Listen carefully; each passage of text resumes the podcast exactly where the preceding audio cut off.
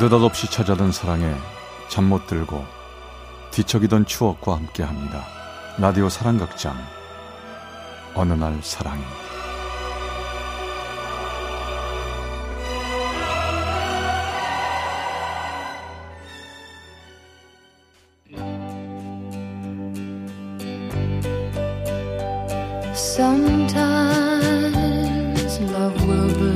사랑의 체험수기 어느 날 사랑이 제 329화 조금은 다른 사랑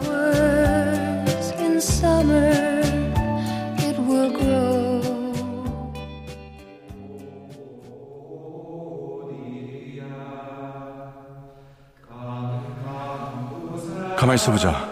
여기에 이 별을 붙이면 반짝반짝 이쁘겠지? 그 다음엔 이 리본을 붙이고 음, 야, 돈 보스코. 여기서 뭐 하나? 아 신부님 마니또한테 줄 선물을 준비하고 있어요. 이 좋은 시를 모아서 노트를 만들었는데 이왕 주는 거 좀 이쁘게 꾸며보려고요. 아, 신부님께 들키니까 좀 쑥스럽네요. 쑥스럽긴 뭐가. 자네 남학생이 언제 이렇게 이쁘게 꾸미는 건 배웠나? 아주 잘 만들었네. 역시 주일학교 선생님은 달라. 아무튼 잘해봐. 난 갈 테니까. 네 신부님 살펴가세요. 어디 그럼 다시 시작해볼까? 여기에는 별, 여기에는 리본. 그날 성당 한 구석에서 제가 하고 있었던 건 그녀에게 건네줄 선물을 꾸미는 일이었습니다. 시를 모아 적은 노트였는데 그녀가 이걸 읽을 생각을 하니 왠지 가슴이 뛰었죠.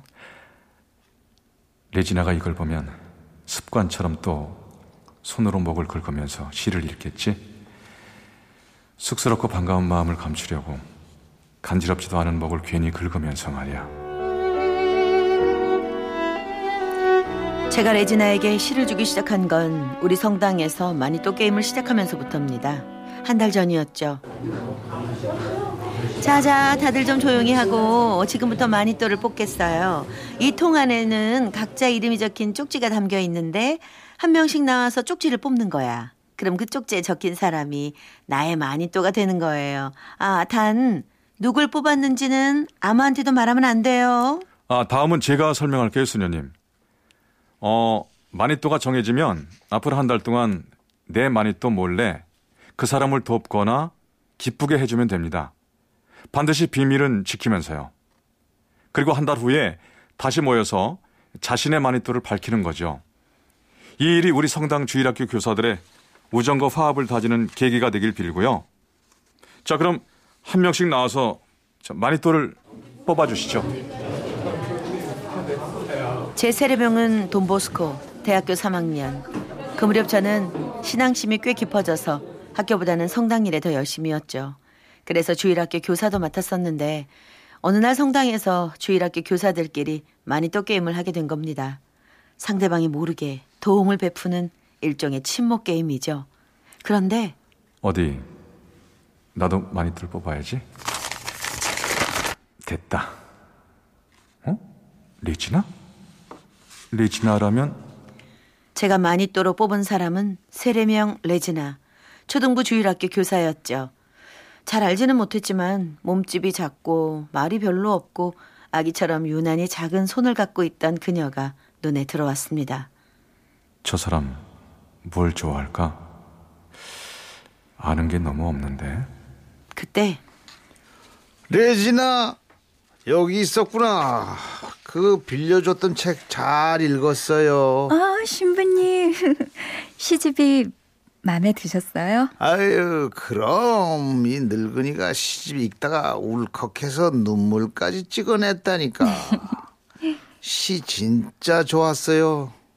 킹 왕짱. 좋으셨다니 다행이에요. 다음에 또 좋은 시집 있으면 알려드릴게요. 저 사람 시를 좋아하나 본데? 그렇다면 그때부터 저는 부지런히 시를 읽고 좋은 것들을 모아 틈틈이 쪽지를 만들곤 했습니다. 어떨 땐열 편, 어떨 땐 그저 한두 편씩 시를 적은 쪽지를 그녀가 쓰는 성당 사물함 문틈에 끼워 넣곤 했지요. 그러면 어? 쪽지다. 오늘은 무슨 시일까? 멀찍이서 그녀를 슬쩍 훔쳐보면 그녀는 쪽지를 품에 넣고는 성당 마당 한켠으로 쪼르륵 달려가 살그머니 시를 꺼내 읽곤 했습니다.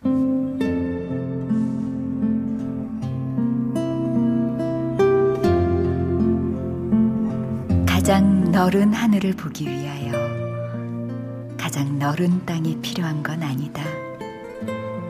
모든 이파리에 바람은 말을 전하니 나는 거기에 귀를 기울여야지. 제가 준 시를 읽을 때 그녀는 작은 손으로 자신의 목을 살그머니 긁곤 했습니다. 처음에 목이 불편한가 했는데 아니었습니다. 목을 긁을 때 입가에 번지는 미소, 붉게 물들어가는 두 뺨, 그걸 보며 알게 됐죠. 그녀는 누군지 모를 사람이 전해준 기쁨과 즐거움을 들키지 않으려고 괜스레 목을 긁곤 했던 겁니다. 언제부턴가 전 그런 그녀를 몰래 지켜볼 때마다 가슴이 뛰곤 했죠.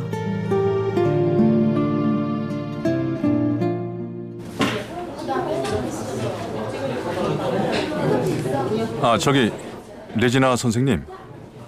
혹시 음악 좋아하세요? 음악이요? 음, 네, 듣는 건 좋아하는데 왜요? 네, 이번에 우리 학교 음악당에서 연주회가 있는데 공연이 꽤 괜찮은가 봐요. 그래서 같이 가볼까 싶어서요. 저 랑 둘이서요? 아, 아, 아니요, 아니요. 둘이 가자는 건 아니고요. 되는 사람들 모아서 갈 거예요. 여럿이서 같이 가려면 뭐 생각 있으세요? 아, 그럼요. 어, 저 음악 좋아해요. 물론 처음부터 다른 사람과 갈 생각은 없었습니다. 그녀와 함께 가고 싶은 마음에 둘러댔던 거죠. 거짓말한 거 용서하세요, 하느님. 이번 한 번만 눈 감고 넘어가서 그녀와 잘 되면 저 진짜 열심히 봉사하고 기도할게요. 괜찮죠? 그리하여 음악회 날 어머, 어, 다들 어떻게 된 거죠? 왜 저만 왔어요? 어? 그러게요.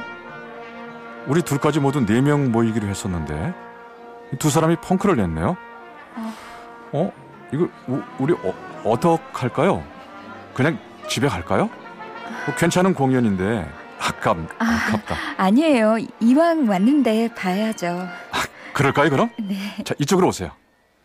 그리하여 음악회에 나란히 앉게 된 그녀와 나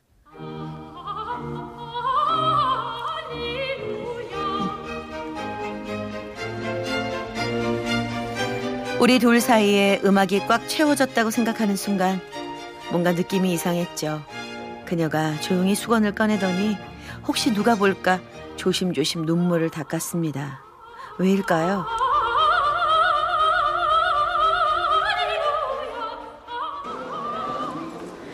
오늘 고마웠어요. 공연 잘 봤고요.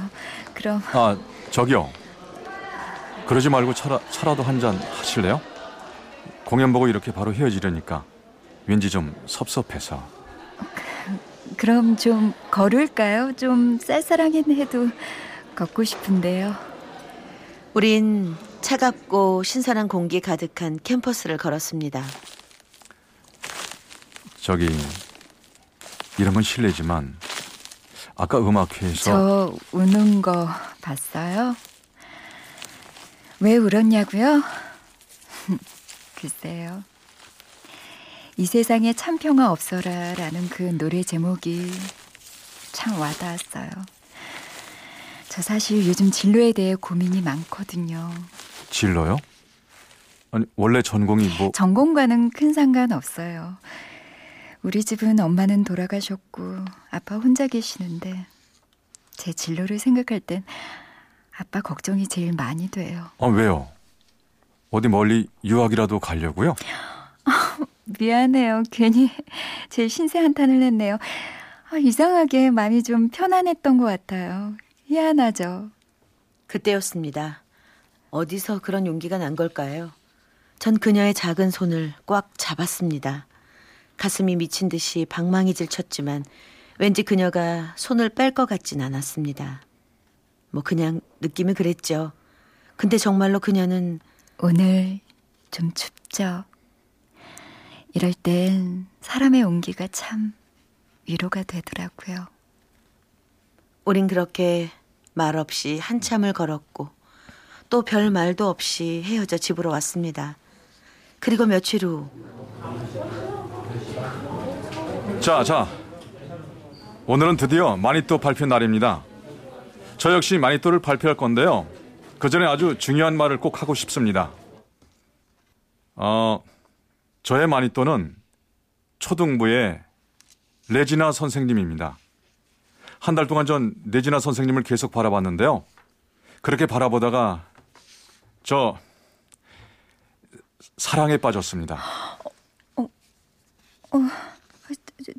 저 돈보스코 선생님, 전 아, 갑자기 이런 말을 해서 미안해요. 하지만 레지나 선생님, 제 마음 받아주세요. 저 진심입니다. 에, 전, 전 이만 가보겠습니다. 제, 제 많이 또 고마웠고 죄송합니다. 어, 자네 나랑 얘기 좀 할까? 얼떨떨해져 있는 저를 신부님이 조용히 불렀습니다. 무안하기도 하고 서럽기도 해서 머리가 어지러웠는데 신부님은 얘기를 시작하셨죠. 자네 어, 레지나를 많이 좋아했던 모양인데 마음을 접어야 할 것 같네. 그 아이가 수녀가 되겠다고 청혼했어. 수녀님이요? 아니, 아버지도 혼자 계신다는데요? 아, 그것 때문에 많이 고민했던 것 같아. 그래서 꽤 오랫동안 상담도 하고 기도도 했는데 얼마 전 드디어 결정한 거지. 아버지 역시 모태 신앙 하신 분이라 딸의 결정을 선선히 받아들이신 모양이야. 정신이 아득해졌습니다. 처음으로 마음에 품었던 사람인데 제가 서툴러서 뭘 몰랐던 건데 난 바보구나. 사랑도 할 줄 모르는 바보. 앞뒤 헤아려보지도 않고 난 바보야. 그 일이 있고 나서 한동안 저는 아무것도 할 수가 없었습니다. 성당에도 학교에도 가지 않고 집에 틀어박혀 있었죠. 그런데 어느 날 한 번 만나고 싶습니다. 시간 내주세요. 그녀에게서 문자가 왔고 고민 끝에 전 그녀와 약속을 잡고 커피숍에 마주 앉았죠. 이 자리 괜히 불편한 건 아닌지 모르겠어요. 아, 아니에요. 다만 제가 멋대로 행동한 게 마음에 걸려서 나왔습니다. 미안해요. 아니요. 그날 아니 솔직히는 그 전에 음악회 갔던 날부터 저도 설렜어요. 전 오직 신앙만이 전부이고 딴 건 아무것도 없다고 생각했었는데 음악회에서 제 손을 잡아줬을 때 그때 알았어요. 제 심장도 뜨겁다는 걸요. 그, 그, 그러면 혹시 하지만 더 큰 것도 알게 됐어요. 진짜 제 길은 신의 품속에 있다는 걸요. 새 속의 두근거림은 기도와 명상에서 느끼는 그런 깊은 사랑과 평화와는 비교할 수 없다는 걸요. 수녀 되는 길 많이 망설였었는데요. 그때의 감정 때문에 확실히 깨달았어요. 아니 그럼 이제 완전히 마음을 정하신 건가요? 그녀는 말없이 엷게 웃으며 저에게 노트를 한 권 건넸습니다. 그리곤 조용히 일어나서 떠났죠. 왠지 눈가가 뜨거워져서 노트를 볼 수 없었습니다. 그냥 두고 나갈까 하다가 집에 가져와서 책상 한 구석에 던져뒀죠. 그러다가 그 노트를 다시 꺼내든 건 어느 늦은 밤 술에 취해 돌아온 날이었습니다. 어? 이게 뭐야? 아, 그 노트? 대체 뭘 적은 거야? 퇴짜 놓을 때는 언제고 할 말이 있었던 거야? 뭐라고 썼는지 한번 보기나 할까? 노트엔 그녀가 정갈하게 써내려간 시들이 빼곡했습니다. 제가 그녀에게 그랬듯이 그녀 역시 이런저런 시를 골라준 거죠. 그 중에 눈에 들어온 몇 구절. 사랑하는 이에게 무엇을 줄까? 빨간 사과 위에 내리는 햇살을 줄까? 내가 바람되어 찍히며 불려갈까? 하지만 바람도 부서지는 것, 햇살도 걷어지는 것, 사랑하는 이에게 무엇을 줄까? 사랑하는 이에게 보일 수 없는 사랑의 바람, 또 햇살.